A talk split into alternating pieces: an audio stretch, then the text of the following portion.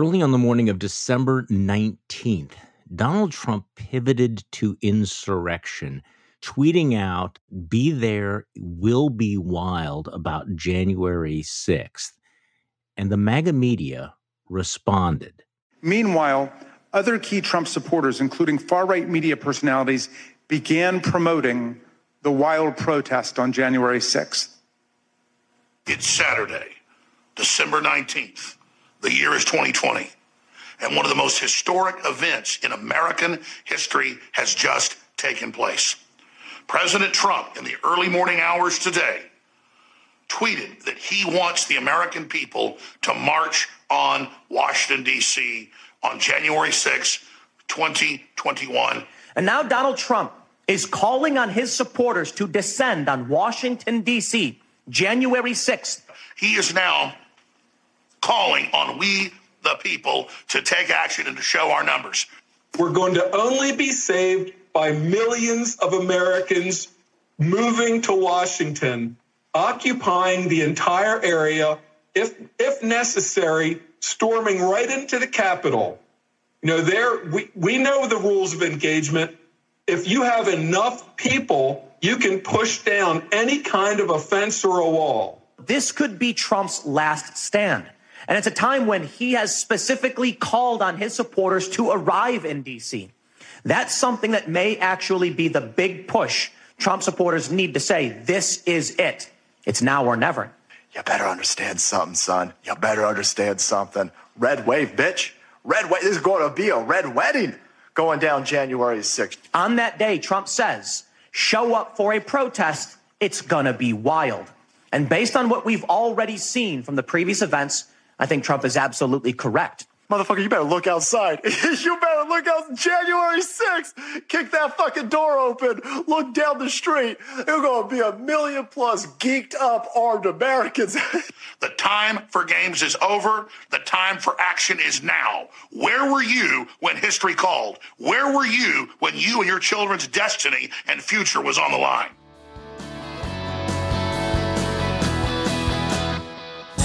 Good morning and welcome to the Bulwark Podcast. I am Charlie Sykes, our guest this morning, the morning after, my colleague Bill Kristol. Good morning, Bill. Good morning, Charlie. So, uh, yesterday, once again, even for those of us that uh, have been immersed in Donald Trump's attempted coup, I thought the committee laid out a very, very stark timeline of what happened, centering on Donald Trump's tweet on December 19th, which, by the way, came about what a little more than an hour, uh, hour and a half um, after the most insane, unhinged meeting ever in the Oval Office, where Sidney Powell and Michael Flynn and Rudy Giuliani were arguing about you know various other options for Trump to stay in power, including the possibility of the military seizing voting machines, naming Sidney Powell uh, special counsel. And apparently, when Donald Trump realized that he wasn't going to get support from his White House aides, he decided that he was going to unleash the mob and he put out that tweet. And I thought it was rather extraordinary the way they documented the way that the MAGA media immediately recognized that this was a call to action. I thought they did a really powerful job of connecting these dots. What are your thoughts? I agree. I'm just listening to those clips. I, felt sort of mm-hmm. physically sick, I've got to say, which is what I felt on January 6th, watching what was happening at the Capitol, a few miles away from where I live here in Northern Virginia, a place I've been you know, many times, obviously, as you have. And just seeing that happen at the, at the U.S. Capitol. Um, and then remind, being reminded that all these people were exulting in the thought of it happening made me feel makes me feel a little bit sick and, and, depressed about our country. But again, I come back. Why were we never Trump? You know, this is like I don't want to obsess about this, and but why were we so much against Trump? Because having a demagogue like Trump as president takes what's already, you know, a bunch of people who are irres- not just irresponsible, but a little crazed and prone to violence and so forth. But every country has, and the U.S. has had in its history, the Proud Boys, the Oath Keepers, the rabble rousers, the, the the people who are looking for an excuse almost to, you know, to use violence. What we haven't had is a demagogue as president who will think nothing of unleashing them. That it's about Trump at the end of the day. It's not about the the Proud Boys and the Oath Keepers, and that's why we were never Trump. And I just I don't want to you know I'm yeah. not patting myself on the back at all. Quite the contrary. I just this is why it was serious. This is why it wasn't about the tweets. It wasn't because he was a little more protectionist on economic policy than I liked. It wasn't because he you know was against uh, foreign policies that I supported or or insulted people. It wasn't even that he insulted people. That gets to a little bit of his character and what he would do to our politics. Having a, a totally unprincipled demagogue as president is very dangerous, and it was very dangerous, and the danger culminated on January 6th. And the fact that the possibility of violence was always there. In one of the sound bites, one of the the voice you heard is some guy named Salty Cracker who says, you know, better understand something. Red wedding. There's going to be a red wedding going down on January 6th. As Jamie Raskin explained later, red wedding is he described it as a pop culture reference to mass slaughter anybody that watched Game of Thrones knows that it's not just pop culture, it's a very, very specific reference to a very, very violent moment. And you put this together with all of the other things that we now know about uh, Donald Trump on January 6th, the fact that he ordered that the mags be taken down, that uh, even though he'd been informed that there were uh, weapons, his plans to march on the Capitol, the fact that there were these unsent tweets signaling that he was going to make this unexpected announcement, but somehow the seditionists know. I guess the point is, all of the rationalizations that we have heard that oh donald trump didn't mean it uh, he didn't know uh, it was spontaneous one by one they are being knocked down and destroyed by this committee. And yet of course there are still the turd polishers out there who will do the best to minimize the gravity of what happened yeah, I mean, he tried to use the federal government to subvert the election, the Justice Department in particular, Defense Department as well, the White House staff. He tried to pressure state officials and state legislators, and then he unleashed the mob. He was hoping that any or all of them would work, obviously. And the, the degree to which people, of course, your typical conservatism inc establishment conservatives national review wall street journal et cetera types members of congress even they're not crazy about nominating trump again so they prefer it would be desantis or someone else but they voted for Trump. They supported Trump. I asked this question seriously, not even rhetorically. Has any of them just said that was wrong? Has any of the members who, the 147 members who voted to overturn the election results, apologized for doing one so? One of them? Just one? Is that yeah one? Yeah, I mean, one. Yeah, I was struck. Someone reminded me of this the other day, and you and I have discussed this. Like Senator Cruz and Hawley on January first or second, I think it was they were the ones who kind of give a lot of impetus to this because they said they would object. And before that, it was just House members, and people thought they maybe couldn't even get a senator, so it wouldn't even get to kind of to Pence's level, as it were. And and the whole thing seemed a little bit of a you know desperate kind of uh, rump thing. Then you have two prominent senators joined by I think seven or eight others. I think there were nine of them maybe uh, saying we're going to object, and, and then Hawley famously encourages the crowd on the morning of January 6th with that clenched fist salute. For me, that's the image that one has to keep in mind. Important Republican senators, some of them kind of heroes to part of the right, encourage this mob action I wouldn't say National Review Wall Street Journal encouraged it, but they certainly minimized its importance and certainly didn't rethink their attachments because of it, and have since spent most of their time attacking the January 6th committee. That's the other thing, incidentally. Is anyone who was against the January 6th committee going to say, you know what? They've actually discovered a heck of a lot of important material and they've presented it in a responsible way and they haven't violated anyone's civil rights and it's been a benefit to the country. I haven't heard that from the Wall Street Journal or National Review uh, or any of the huge percentage of Republican senators and, and members of Congress who voted against it. Well, let's go back to this overriding point about this is who Donald Trump always was. That Donald Trump was never going to concede this election. He was never going to admit he was defeated. And and again, you know, you and I have talked about this. We have we've you know read about this. We've talked about this endlessly, and yet it still felt very vivid yesterday with this timeline that there is Donald Trump who's been informed over and over and over again that there is no fraud, there is no way, it is over. His Department of Justice says, you know, that there was not sufficient fraud to overturn the election. The Electoral College actually votes on December 14th. His own counsel tells him it is over, the election is done. And yet he is so desperate to cling to power that he's willing to do anything. So he brings in this absolutely deranged group of conspiracy theorists into the Oval Office, and there was this meeting that took place that lasted for more than six hours past midnight, with us shouting and the screaming, and you know participants who nearly come to blows.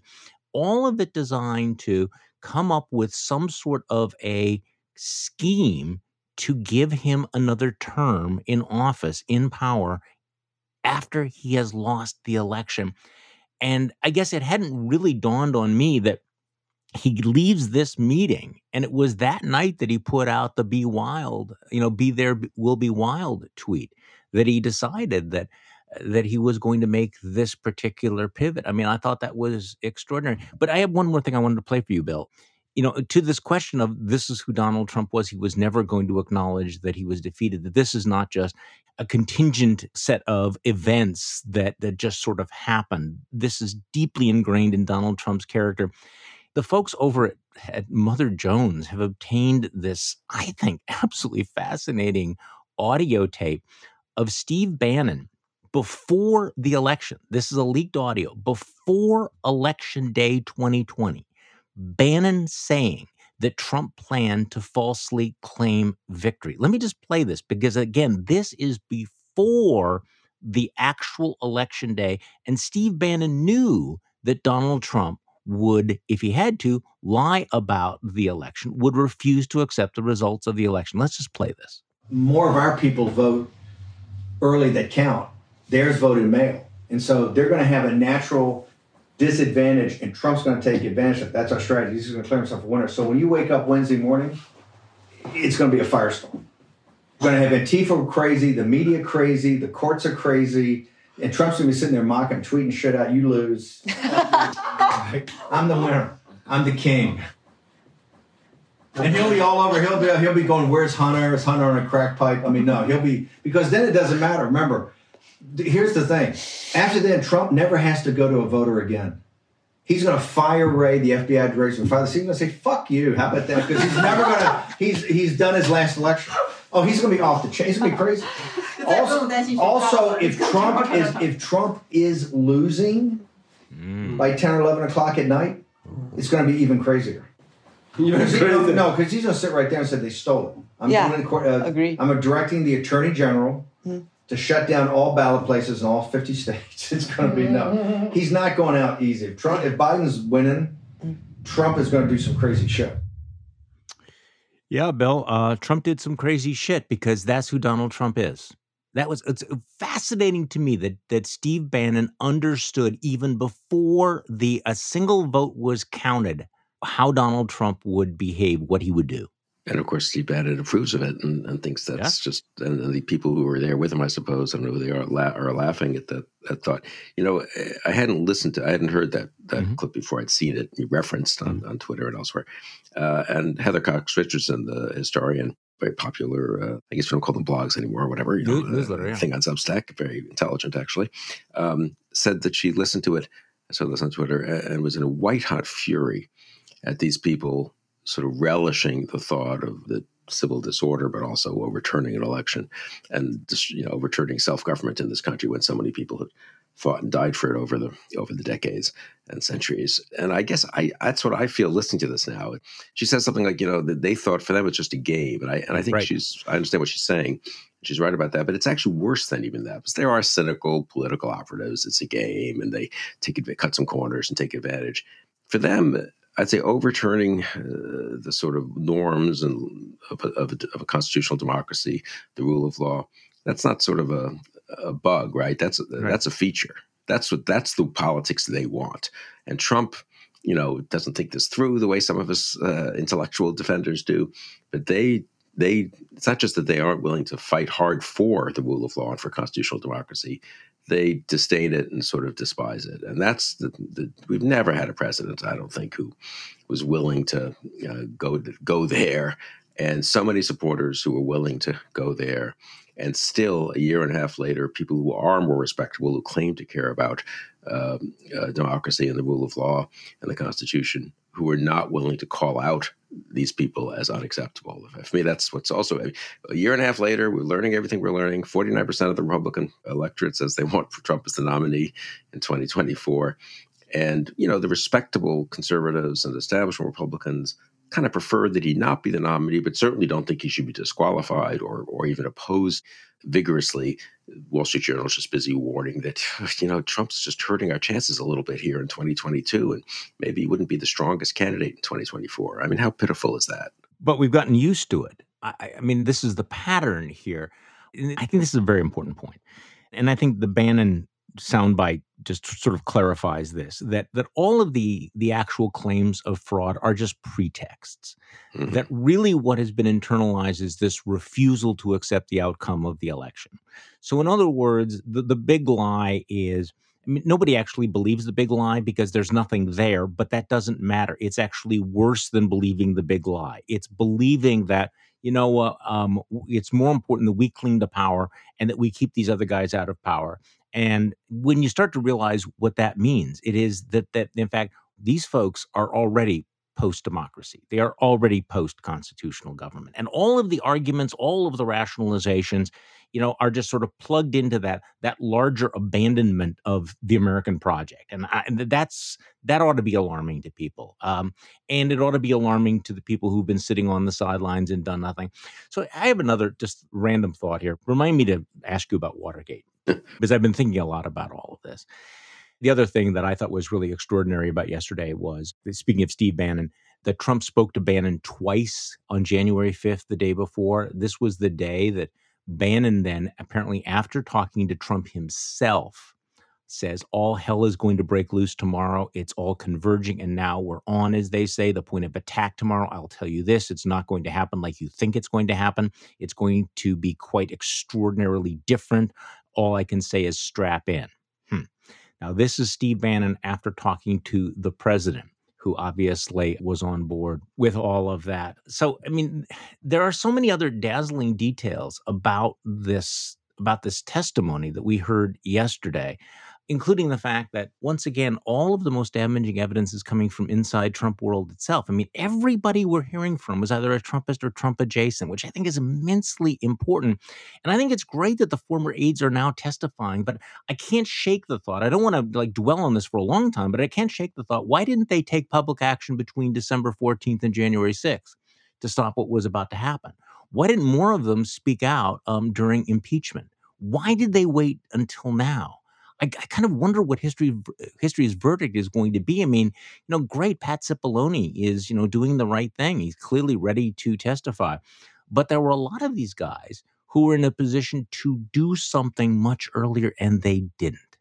And I, I, I just kept thinking about that over and over and over again. Where have they been for the last year and a half? Right. Yeah. Where were they then? You know? Where were they then? Where were they between November third and December, January sixth? Yeah. Where were they during impeachment and then the trial in the Senate, uh, when we could have, I think, brought home to voters how unbelievably bad Trump's behavior was. Again, as you say, really hostile to the American project, not just kind of a sore loser having a little bit of a hissy fit, right?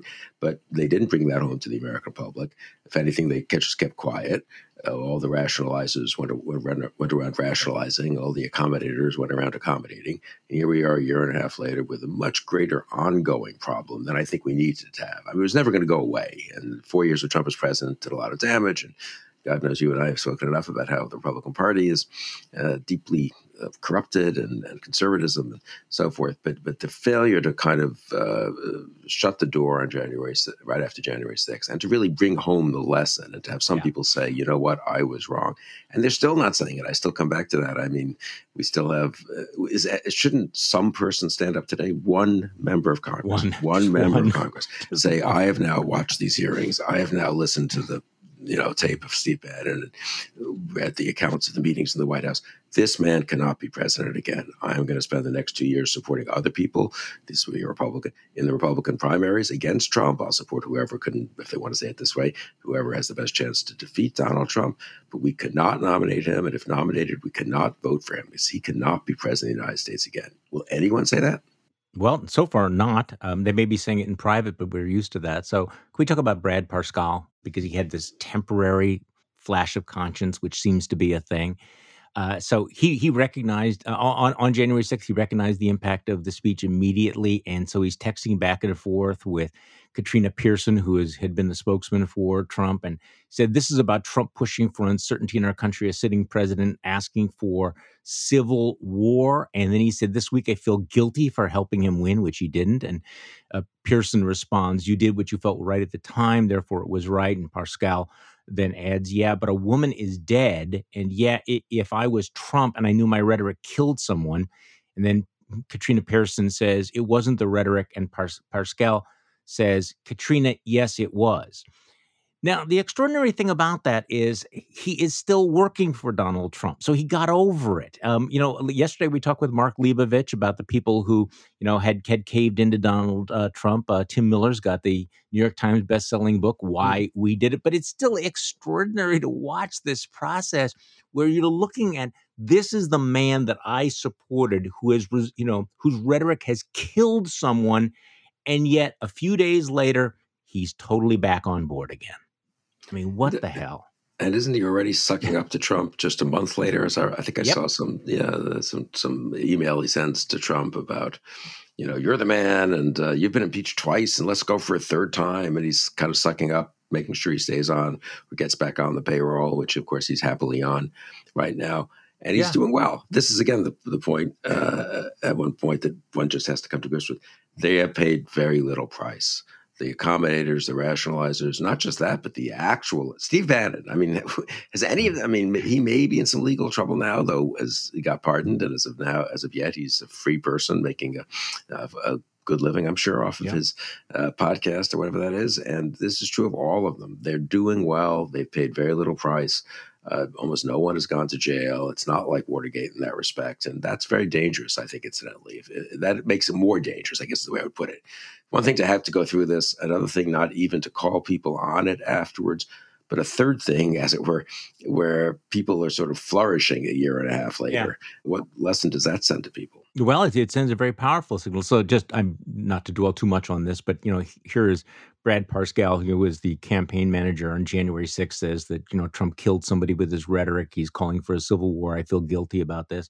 Literally one month later, February 6th, 2021, you just mentioned this. He tweets out a statement to Trump if they only impeached you twice, you need to run again because to change the system, you have to kick it in the ass. I would love to be the only president to be impeached three times because history remembers those that didn't conform. I'm in, are you? So one month later, of course, this follows, you know, Kevin McCarthy going down to Mar-a-Lago, and there is this pattern. Okay, so the day after another extraordinary January 6th committee. I, you know, Bill, I, you, you mentioned this earlier, but I, I think it's worth just mentioning that this committee is really a surprise. I mean, they are getting better, I think, as they go along. I think they are learning. Um, I think that this has been much more consequential than people thought. And Kevin McCarthy's just got to be kicking himself, and others can join in as well, kicking him not to have any representation on this committee. This committee is turning out to be more important to have more impact than really anybody expected. Do you agree? Right. I mean, uh, David Brooks, my former colleague at the Weekly Standard, wrote a column uh, in the New York Times the day before the first committee hearing. So, what would that have been? Very late June, only mm-hmm. what three weeks ago, I think. Oh, that's too late. It's not. They're, they're too partisan. It's not going to make any difference. It's not going to work. That was kind of the conventional wisdom of a certain kind of world weary pundit who you know doesn't think anything any politician can ever stand up and and and make a difference by what he or she does. No, I think the committee has been uh, in an era when we're so used to seeing our politicians underperform, our institutions are broken, uh, Congress, God knows, doesn't work at all. Right? Yeah, at all. To have an actual institution of Congress uh, work well, work effectively, and the individuals on it behave impressively and admirably, and up to and including, I would say in this case, the Speaker of the House, who clearly, Nancy Pelosi, who clearly, who insisted that Liz Cheney, put Liz Cheney on the committee, that was maybe an easy call, made her vice chair. That would probably raise some hackles among her own party. Uh, then insisted, I take it, she's really the one making these decisions. Uh, Chairman Benny Thompson deserves credit for uh, implementing them and, and, going along too, but insisted that she have a central role. You can only imagine, like I was joking with a Democrat the other day about this. Can you imagine the conversations in private with huge number of ambitious and some of them quite impressive, incidentally, younger you know Democrats who you know have been involved in the impeachments and have been fighting Trump for five years and so forth. And suddenly they're told, hey, you get to if you're on the committee, you get to question for you know half of one hearing. If you're not, uh, maybe there's not room for you on the committee because Cheney and Kinzinger are on it, and uh, Liz Cheney is going to be the star of this whole process, and that's very important for the country. Nancy Pelosi saw very early on. It's effective politically for her, obviously as well for the Democrats, but really important for the for the country. The discipline with which they've done that, the lack of grumbling. I'm sort of amazed there haven't been this stories is, is with yeah. with you know people saying, "Well, what do? Hey, she was not you know to be honest, I mean, Liz Cheney was not on board any of the much of the criticism, at least publicly, of Trump before November third, uh, 2020. So how come she's this, you know, the, the heroine of this uh, committee? But it's it's to Pelosi's credit, it's to Thompson's credit. I think Jamie Raskin and others on the committee are clearly are are working uh, in a collegial way with with her. So I, I, think it's an instance where, but as you say more broadly, it's a, it's somewhat reassuring that the system can sort of work, I mean, to some degree, that individual politicians can subordinate their own egos a little bit to the common good, that someone like Liz Cheney can demonstrate true courage and, and, and, uh, uh, impressive leadership, and and uh, who, we'll see what happens politically in Wyoming. But at least, but she's getting credit from an awful lot of people. So it is. I, I agree. The committee is a sort of a, a bit of a, a bright light here in an otherwise somewhat gloomy landscape. No, and, and and the point about you know Nancy Pelosi's decision to put her on that committee and have her uh, play a leading role uh, shows the ability to adapt because they didn't do this during impeachment number right. one or impeachment number two. They did not include any Republicans on on, on that team. Um, and yet, you you you do have people on you know the Twitter left. Uh, you have people like you know Don Winslow who you know gone on these massive Twitter terrors attacking Liz Cheney, and of course Mark Elias, the the Democratic uh, attorney, is obsessed with attacking uh, Adam Kinzinger and, uh, and and Liz Cheney. But that's not reflected in what's going on with uh, the the Democrats in in Congress. Also, Jamie Raskin uh, gave an interview to the New York Times the other day where I think he understands that in the fight against authoritarianism, that progressives need to make alliances with the center right that that is the history that that you must actually reach out to the center right to fight against the authoritarian impulse. And he understands that lesson of history that lesson of politics. And i think that that's one of the reasons why this committee has been so successful. All right so i i i, I've been thinking about Watergate a lot lately. And you and I are both old enough to remember that in mm-hmm. real time. Can anyone make the case? Has anyone tried to make the case that Watergate was more serious than this coup attempt in terms of presidential scandals? I mean, when you think about what Watergate was, it was a break in, it was an attempt of dirty tricks, it was a cover up, it was the smoking gun, was uh, the president of the United States talking about misusing the CIA to possibly to cover up his crimes. But how does that compare to what we now know Donald Trump did? Does anyone make the case that Watergate, which resulted in the resignation of the president and the criminal conviction of many, many, many members of the Nixon administration, was actually more serious than what we are confronting right now?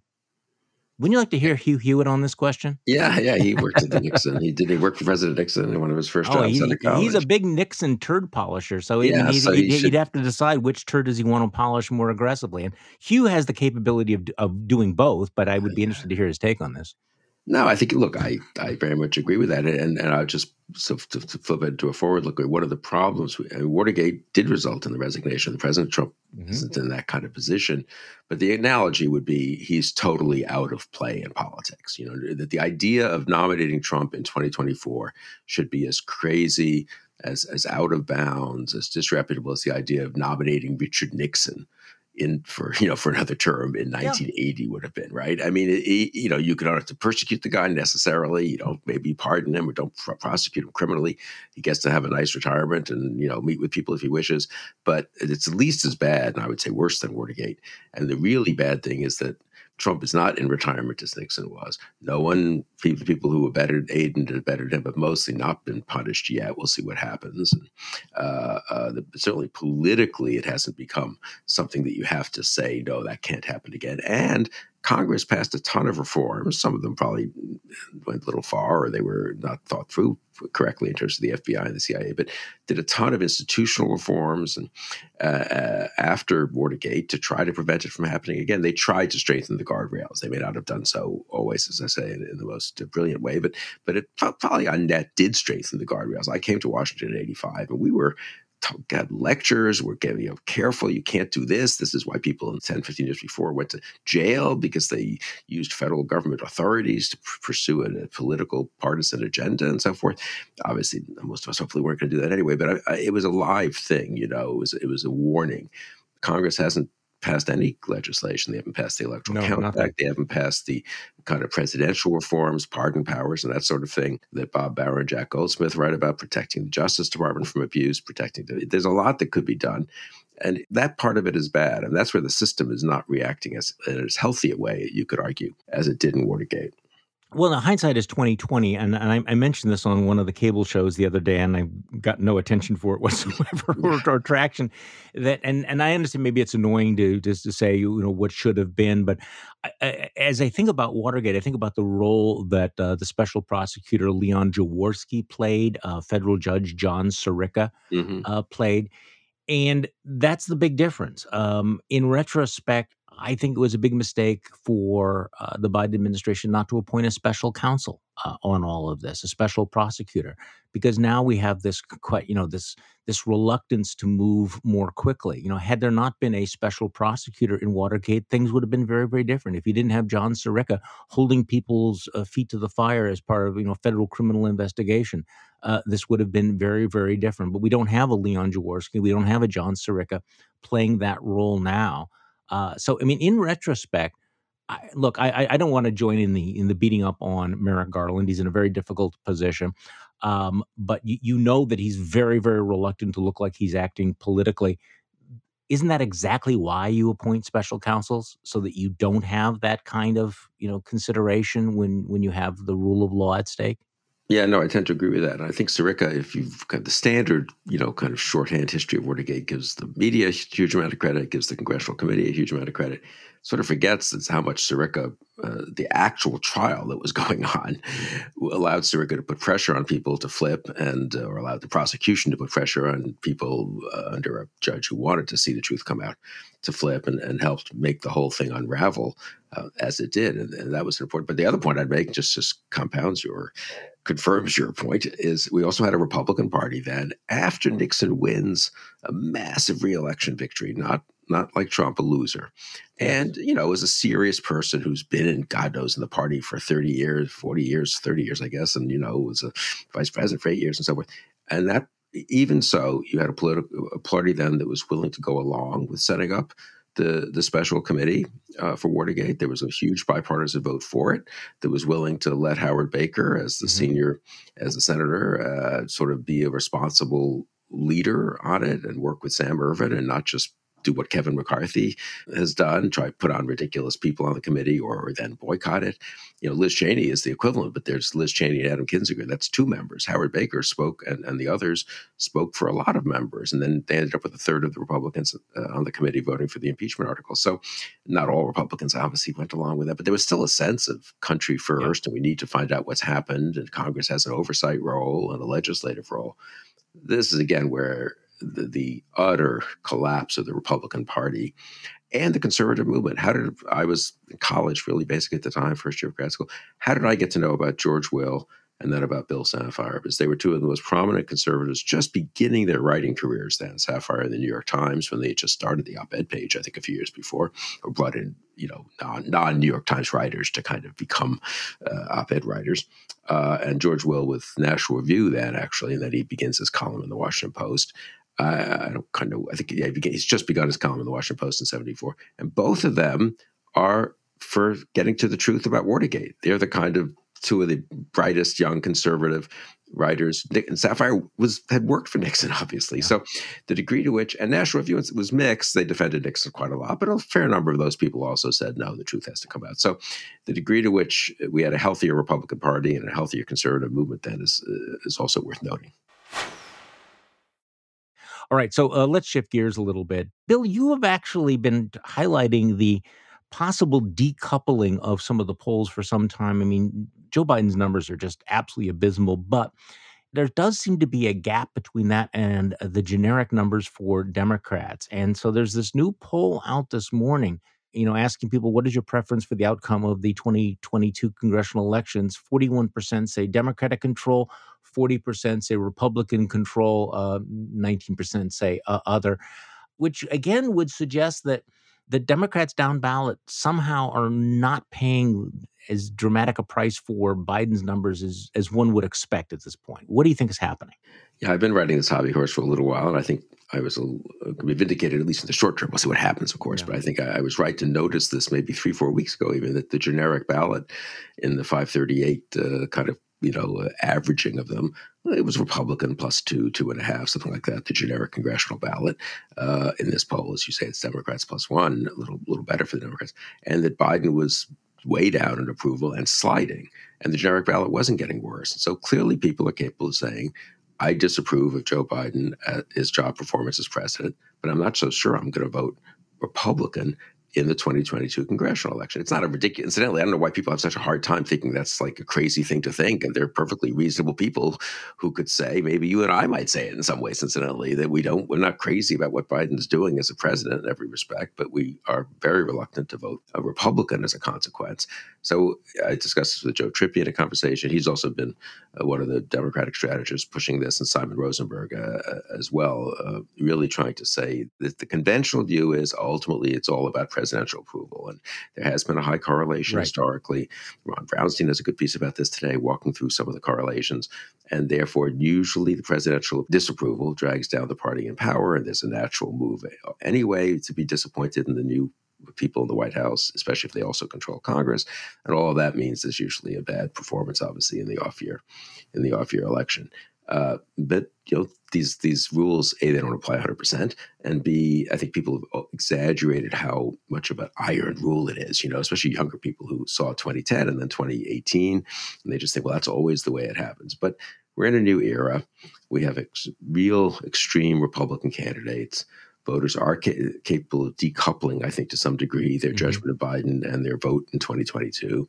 And if the issue becomes Republican extremism, a Trumpified Republican Party that's anti democracy and also extreme on a bunch of actual issues, guns, abortion, perhaps others, uh, and particularly extreme candidates in some of the key swing states running for Senate and for governor, uh, you put all that together, voters are capable of, of uh, as we say, as you said, and the term has become, I guess, used now, uh, decoupling. So I think I don't know if that's going to happen. The sophisticated response to me, and you've discussed this, I think, on the podcast with others. Uh, Amy Walter makes this point, and others, is uh, the end of the day, September, October, the kind of the, the the, the weight of Biden drags you down. If you're a Democrat, you can outperform for now. The reason we call it a wave is that it breaks late, it comes late, and that right. is possible. That could happen. I mean, we could all be. I could be sitting here thinking Democrats have a decent chance pretty good chance actually to hold the Senate, maybe pick up a seat or two, maybe an outside chance even to hold the House or make it close, win key governorships. And I could be just kidding myself, and the wave's going to break over me and everyone else on September 15th, and we're just going to be, it's all going to be underwater. But I'm less confident that that's the case because we're in such a new environment with the Trumpy Republicans, the extremism, uh, Biden as a kind of you know, a bridge to the future, but not really. A, the voters really think who they vote for for the Senate. It's a, a, a, judgment on Joe Biden. I kind of think, in a way, his, his being so little visible kind of it may end up helping the Democrats. Anyway, that that's I think that's the interesting debate that's happening now.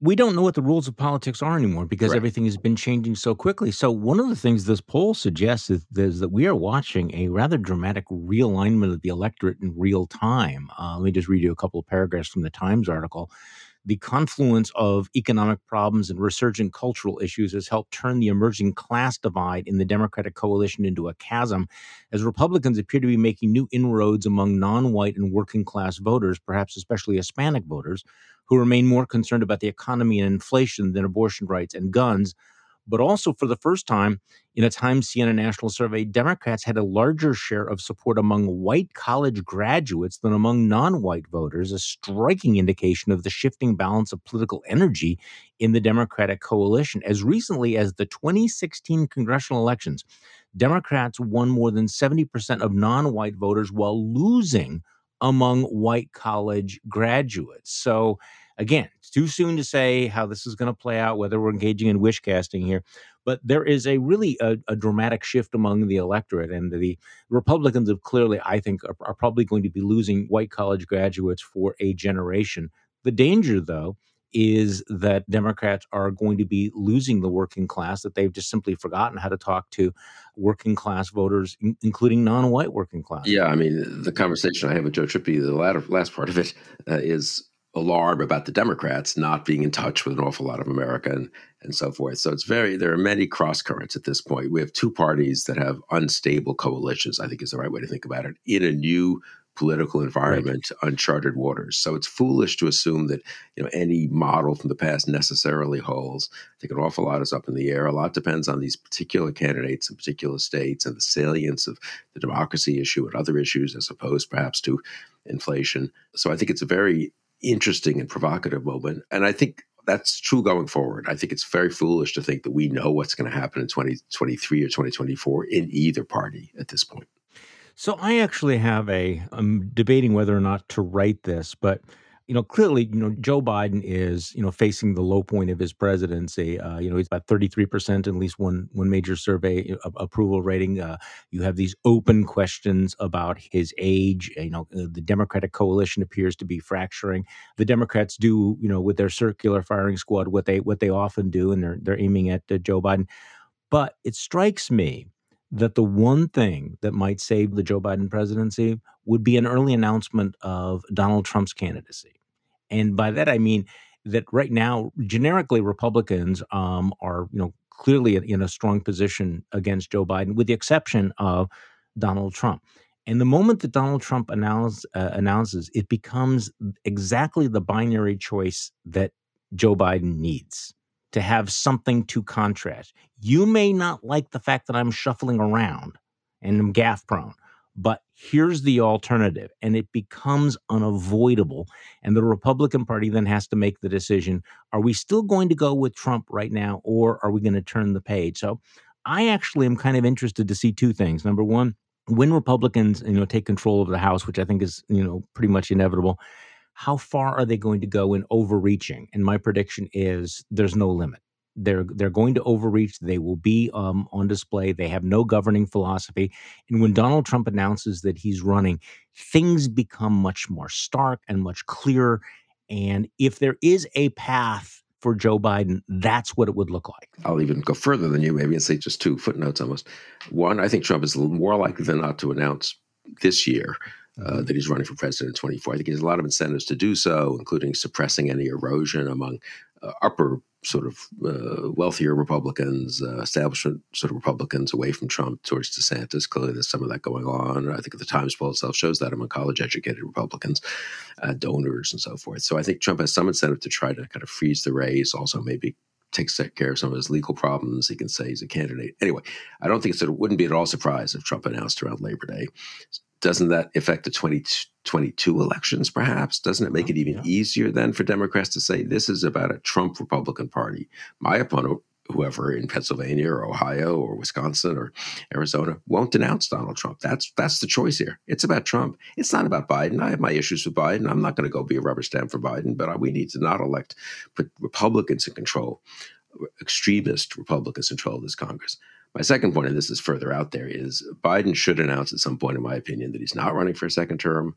Incidentally, if Biden announced this tomorrow, uh, having listened to this podcast tonight, wouldn't his numbers go up like 10 points? I mean, wouldn't everyone say, you know what, that's great. He's focusing on inflation, Ukraine, being a good president, a one term president. Yeah. The key formulation. lame I, duck, though. Lame duck, but he's already a lame. What, what, what is he not lame about what's not lame about it now at, at 33%. He can and he's got to say, I can be a successful one-term president. I'm going to break the the pattern where people feel they have to run again. I'm going to be a successful one-term president fresh new generation, outsiders, governors, younger members of Congress, blah blah blah. they should I, all run I, at 24. I, You're not. Some people aren't quite where I am on this. Trippi actually isn't because he's too worried about circular firing squad among the Dems in 23. I take that point, but I I'm very intrigued by the notion of a next generation moderate Democrat nom- Democratic nominee uh, in 24, and I I think Biden would help himself and the party to basically say I'm going to be a one term, pre- successful one term president, but a one term president. Oh, Bill. See, I, I, I feel a Bill Kristol op ed coming. Yeah. Okay. You need to write this. I think you need to like lay out that particular case because that's you know, and and and to the extent that the Democratic Party is going to have to wrestle with that future, you know, they need to start now. I will write it, but since so many people listen to this podcast and it moves, it moves numbers, it moves voters, it moves Biden administration officials, it moves Democratic, it moves Governor Polis and, and and and various members of Congress out there to think, yeah, maybe I should do that. I, I'm just gonna, I may just let it be, let the Charlie Sykes podcast have the influence that it really has. All right, and thank you so much for coming back on the podcast. We always love having you, Bill. My pleasure. The Bulwark podcast is produced by Katie Cooper with audio production by Jonathan Siri. I'm Charlie Sykes. Thank you for listening to today's Bulwark podcast, and we'll be back tomorrow to do this all over again.